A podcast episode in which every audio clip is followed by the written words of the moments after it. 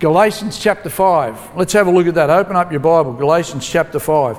Look at that. I'm breaking in a new Bible. It's already been a little bit broken in this one, but I've got a, I've got a new one. The other one, it served, it served well.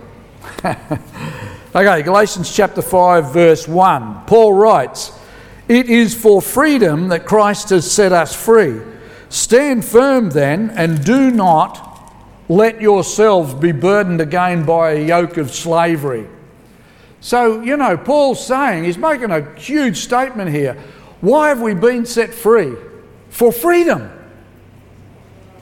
We haven't been set free to be imprisoned, we've been set free for freedom, for us to be free.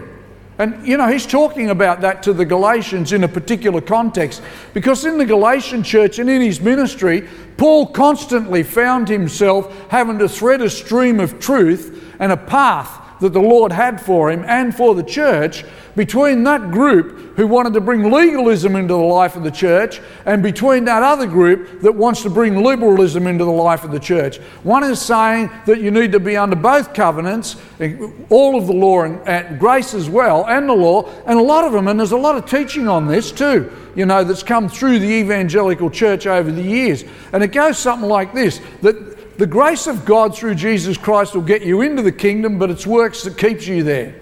Ah, that's not true. So Paul is speaking to that at the same time. He's speaking to the fact that we've been set free in Christ, that that doesn't give us a license to sin. You know what I'm saying? It doesn't give us a license to sin. It doesn't make it all right. So Paul makes this statement here. He says, You are set free. That's a fact. You are set free in Christ. You give your life to Jesus Christ, you are set free from sin and death. Set free. You might not fully understand that, that's okay. You might be struggling in life to let all of that embrace you, that's okay. It's a fact that you are set free in Jesus Christ. And he actually says that very strongly, and there's a purpose in that. The freedom has a purpose, and that's to be free to be able to serve God to be able to be God's person. Why? Why would I want to do that? Because that carries more freedom with it again. That carries more freedom in my life for me again. And he makes this second statement in that first opening verse. He says, Do not let it go. Don't let it go. You know, because in the church here, he had on one side, he had people saying to him, you know, if you're a Gentile and you become a Christian, yeah, you're saved by grace, but you still got to be circumcised. You've still got to be under the law. And then on the other side of that, he had people in the church that came Gentiles who came from a different culture, and what they were doing was trying to combine their old sinful religion with their new religion, syncretism. So you got these two camps, and Paul's saying, you know, that's not, that's not it what God has given you, don't let it go. Just because there's these things happening, don't let it go. Don't let anybody take it away from you. Stay on the path of freedom. Freedom's great. And I was thinking about it this week. Freedom, what's Paul talking about? Freedom is about not being ruled or controlled or enslaved to something. Freedom, right? And Paul's not talking about something that, you know, what the world's trying to tell us all the time is philosophy. It's philosophical, it's mythological, it's legend, it's stuff like that. It's not truth. It's not truth in reality and history. And so these philosophies that keep coming, and, and you know, this freedom is not some imaginative ideal. It's not something that somebody just thought up in a university at some point in time because their mind was magnificent. It's not like that. It's not, it's not an empty existence of frustration. It's a full existence of joy and rejoicing. That's the freedom that Paul's talking about. The world wants to deliver what they call a reality. It's not real. It's not real. It evaporates. It's like pursuing something. You pursue something, you, it, it gets old quick, doesn't it? Life is, is, is life just pursuing things? And are those things going to satisfy? Hmm, maybe for a little while. The freedom has a purpose and it has guarantees. And I look at it and I think to myself, is there anything else like that in the world that can deliver that into my life? There isn't, is there? There isn't. There's nothing else in the world that can deliver it. And one of the things that I've discovered, and I was thinking about it this week, because you know, the world talks a lot about self determination now, yeah? Self determination. You can be what you want to be, you can do what you want to do, you can identify how you want to identify, all of that, right? But you know, in Christ, there is more self determination available to us in that freedom than what we actually realise. And there's so much more in that than what the world can deliver to us in self determination as they understand it. They say now that you need at least a year 12 uh, education to be able to be self determined and live in the Western world. And I think to some degree that's probably true. But in the kingdom of God, the freedom that God gives us gives us the ability to be the best version of us we could ever be. I like that. I want that. I enjoy being me. Two groups of people that I found, though, uh, and you know, as, as, as, we're in these times where things are becoming more uncertain in the world and time's running out and all of that, you know, uh, I, I think the fear in a lot of churches is that all of this stuff that's happening outside of the church is going to actually limit who we are as church and limit our future and cause all kinds of problems for us. And, and to some degree, that's true. I think it's true. But I think even more true is what we see here in the Galatian church that people in the church, you know, who focus on things like the law, who focus on things like culture, who focus on things like money, people who have those things in their lives, people who focus more on their genealogy, people who focus more on their history, who we are, this is who we are, this is what we do. You might be like me. I'm sort of some Irish, French, Viking pommy mutt. I'm a combination of all these things. It's really difficult being in here sometimes with all that going on, you know. but I'm managing, I think, all right. I have people who encourage me.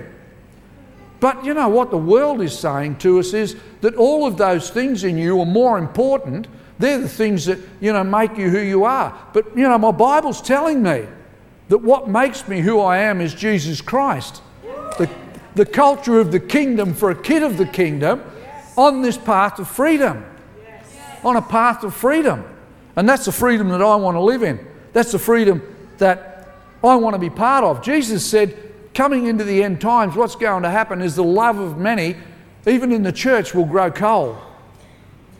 You know, when you're driving along, we went out west recently out to Winton and out that way. We're out at Richmond. It's about, I don't know, 37 degrees or something. It was really dry heat. You press a button on the dash and it tells you the ambient temperature outside while we're cruising in 24 degrees air conditioning, right? But that ambient temperature is constantly impacting that vehicle and trying to change the temperature inside that vehicle. And the old vehicle was struggling at times. It can be like that in the life of the church. That outside there's an ambient belief and, and, and, and an ambient climate and an ambient culture that's constantly pushing in and trying to make us follow that culture. And so, what happens in the lives of people is that they accept ritual more than relationship with God. And because they're in that ritual more than relationship, then they want other people in the life of the church to drop their freedom as well and become involved in ritual and regulation rather than relationship and freedom with God. And that pressure I've seen, you know, come into the church over many, many, many, many years of ministry. On the other side, you have people coming in and saying, you know, uh, liberal theology, which comes in. And liberal theology says, no, we should be moving, you know, in the direction of the world. The world is going forward and we should go with them in, in that forward movement. But what happens is we end up in that false freedom that robs our joy and leaves us in grief, grief and guilt. Whereas what God's saying is, no, no, stick with me, come with me, stand firm in your freedom because the freedom that I have for you will never go away. Eternally will never go away. That's, that's the freedom I want to live in. That's the freedom I want to dwell in the freedom to be the best me I can be. I remember one church we went to, uh, and it was a bit stuck. Not like this church. This church is awesome and it's going places. But this particular church was stuck and it was declining and everything. And, uh, you know, you, you wonder what, what caused that as you go there to minister to that and get the church moving again. What caused this, Lord? And I didn't have to wait long to find out. I, I went to this Gideon's uh, uh, pastor's night one night, and I was sitting there having a meal, and I'd been at this new church that we went to for a couple of weeks, and I noticed the lady who came and sat down alongside me was from the church. I, I forget her name right now, but I was sitting there and I hadn't spoken to her before in my life. And as we're sitting there eating our meal, she looked at me and she said, Pastor Peter, do you believe that wives should be submitted to their husbands? I've got to tell you, I'm going to be very careful about how I answer that question. That is a loaded question, and I don't mean with gravy and tomato sauce.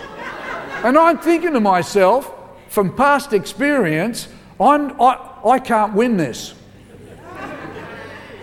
I, I said to her, that's, that's an interesting statement. I'd probably need to think about just exactly what that means for me, you know, overall.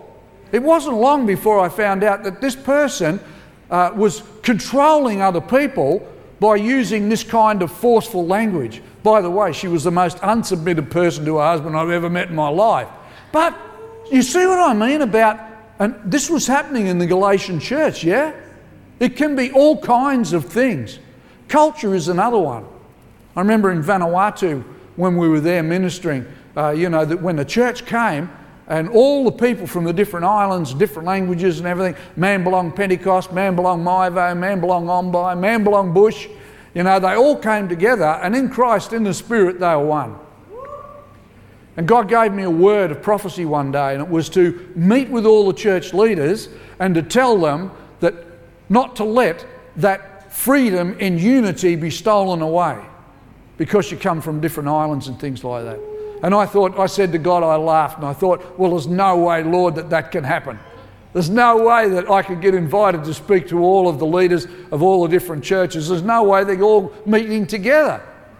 Two weeks later, unbeknown to me, all the leaders of all the churches on the islands all met on the island of Santo in the church where our house was on the same block. And I went up to Pastor August Ben and I said to Ni Vanuatu pastor, big guy, beautiful man of God, and I said to him, Pastor August, how do you know when God has a word of prophecy for you to give? And he looked at me and he said, You know. yeah, I know. And then I got invited to speak to all these leaders of the churches in Vanuatu. And I was able to share that word with them. And they were very encouraged by it because that was what they needed to stand firm in and not let culture change the way they operated or accepted one another. That was a freedom they had in the gospel of Jesus Christ to be family. Yeah? I mean, most of them, the ones from Maewo spoke French, the ones from the other islands spoke English, the ones from Malakula spoke French, and uh, you know, different islands. But when they all came together under the Spirit of God in their pidgin language, then was great communication and love. There was a freedom that was there. So stand firm is what we're told to do. Stand firm. Don't let it be robbed away from you. And we need to know this truth when it comes to culture and all those things that our brother, our sister in Christ is never, ever, ever our enemy. That's good. Our brother, our sister. I want you to say it with me right now. Let's say it together. My brother, my sister in Christ is never my enemy. Ever. Not ever. Uh, you know, some of us are odd. Come on. We're normal. And we've got different personalities and we don't all click and everything like that. But that's okay. We're in Christ. And the bottom line of it is no matter how much somebody else looks so different to you, Christ accepted them just as He accepted you.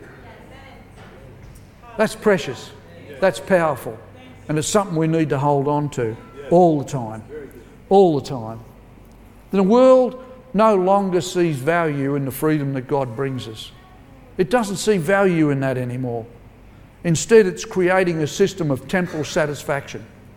I want it, I want it now. immediate temporal satisfaction. That's what they're looking for. And it's a fleeting feeling that people get in that kind of philosophy and that kind of life. It's fleeting. It robs away from you very quickly. The only thing it does is take you deeper into sin, further away from God, and more into judgment. There's not freedom in that. There's not freedom in a life where everything depends on you. Yeah, that's true. There, there just isn't. I know. I tried. There's no value in it. There's pain and ultimate judgment. I love the words of Jesus. Do you love the words of Jesus? When Jesus spoke, and you read what he says, you know, that's the stuff written in red in your New Testament, what Jesus said, does it melt your heart? Sometimes it confuses me. Jesus says at one point, he says, choose the narrow gate with the narrow road. Choose the narrow gate with the narrow road because that's the way into heaven. And I, I, thought about that, and when I'm looking at what Paul's saying here, that's exactly what Paul's describing to us. He's explaining to us in this freedom what Jesus was talking about. He's saying, you know, only with the power of the Holy Spirit and the Word of God in your life, allowing the Spirit to help you pick a path between, you know, our natural inclination to either ritual or sin. Help the, let the Spirit help you pick that narrow path. Help the Spirit, let the Spirit help you bring you down along that path as you fend off the things that are trying to steal your freedom in this life. Yeah. And He will. Yeah. That's the amazing thing. He will. Yes. I can remember a time in my Christian walk, you know, where um, I'd been in Sydney and I'd given my life to the Lord and I was going strong with God and I'd known God all my life. And I was in the Sydney Evangelical Anglican and it was great, you know. And we shifted to Victoria when I was 15 and the church was uh, legalistic and, and uh, liberal and all of that kind of thing. And, and uh, so I joined another congregation. And every Sunday, I went out of there feel, feeling beaten up. I went out of there feeling like I was a miserable, filthy sinner that did not deserve the grace of God. You know? And it got that way for a couple of years. I think it was a couple of years or so, Viv, wasn't it? That we just didn't go to church. I was in, I was in so much pain of what was being lost out of my life, the freedom that God had given me. I was in so much pain, I didn't realise it, that I was actually grieving for the relationship that I knew I had with God. But I was being told all the time by different people, some of them were found out eventually, but I was, I was grieving because of what different people were telling me that I wasn't worthy. I remember even going one night and uh, knocking on the minister's door, probably about 8.30, I was down fishing. And I thought, I'll go and talk to the minister. And he's a great guy, don't get me wrong. Great minister. But I went and I wanted to talk to him. I wanted to share my heart with somebody. I wanted somebody to help me get back my freedom. And I went there and I talked with him. I don't know if I was making a lot of sense. But he said to me, You know, Peter, what you need to do is just settle down. That wasn't God's plan for my life, settle down. and I went away kind of frustrated and I started, you know, this might be you. I went away and I started to, to I don't know, pine might be the word, for that freedom that I knew that I'd had for so long with God. And I started to pine for it. I see the Spirit moving here this morning. I started to pine for it. And I started just yelling out to God. I mean, yelling out to God and talking to different people about how I might get that back. And, and nobody seemed to have an answer. It was a really frustrating time. And all I wanted to do was be with God and His people. Have you experienced that? Have you experienced that where maybe that's part of your life right now? Maybe that, that freedom Maybe it's difficult to pick your way down that narrow path because of the voices that are around you, because of ritual and regulation, or because people say in your, in your family, in your life, I just prayed for a lady this morning in the 8 o'clock service, lovely lady of God and uh, lovely woman of God, and just sharing a heart. And I've heard it so often spoken that unless God speaks to me today, I don't think I'll come anymore. I'll give it one last shot. I remember a guy in Adelaide said that to his wife when he got home after church, and uh, he was going to a different church to ours, and uh, he said, You know, unless God speaks to me, I'm not going to church anymore. He, he, there was no sense of the freedom and the liberty that God had and the power and rejoicing and joy. And I'd been gathering people who God had been pointing to to do discipleship and teaching with. And that afternoon, about five minutes after he said that to his wife, I rang him. And I said, I want you to join the disciple. More importantly, God wants you to join the discipleship class. And he said, I will. And after he hung up, his wife said, Who was that? And he said, It was God. you don't know, do you? And the words that we speak into people's lives are important and powerful. The word that God is speaking into our lives in these days, in these times, as the temperature outside seems to rise against us and the voices are speaking against the church. Friends, we need each other to help each other with the Holy Spirit steer that path more and more and more all the time. I wonder if the musicians can come up. So think about that. Where are you on that journey? Do you feel that freedom? Part of that freedom for me was what Pastor Stewart was talking about before. It, part of it was being able to abandon myself, abandon myself to worship, to like feel like I was the only person in the room before God and nothing else mattered. And just to be able to cut loose, I got to tell you, in evangelical circles, conservative evangelical circles at the time, people were looking at you. In some churches, it was lower your hands or we'll lower the fans. You know, it wasn't.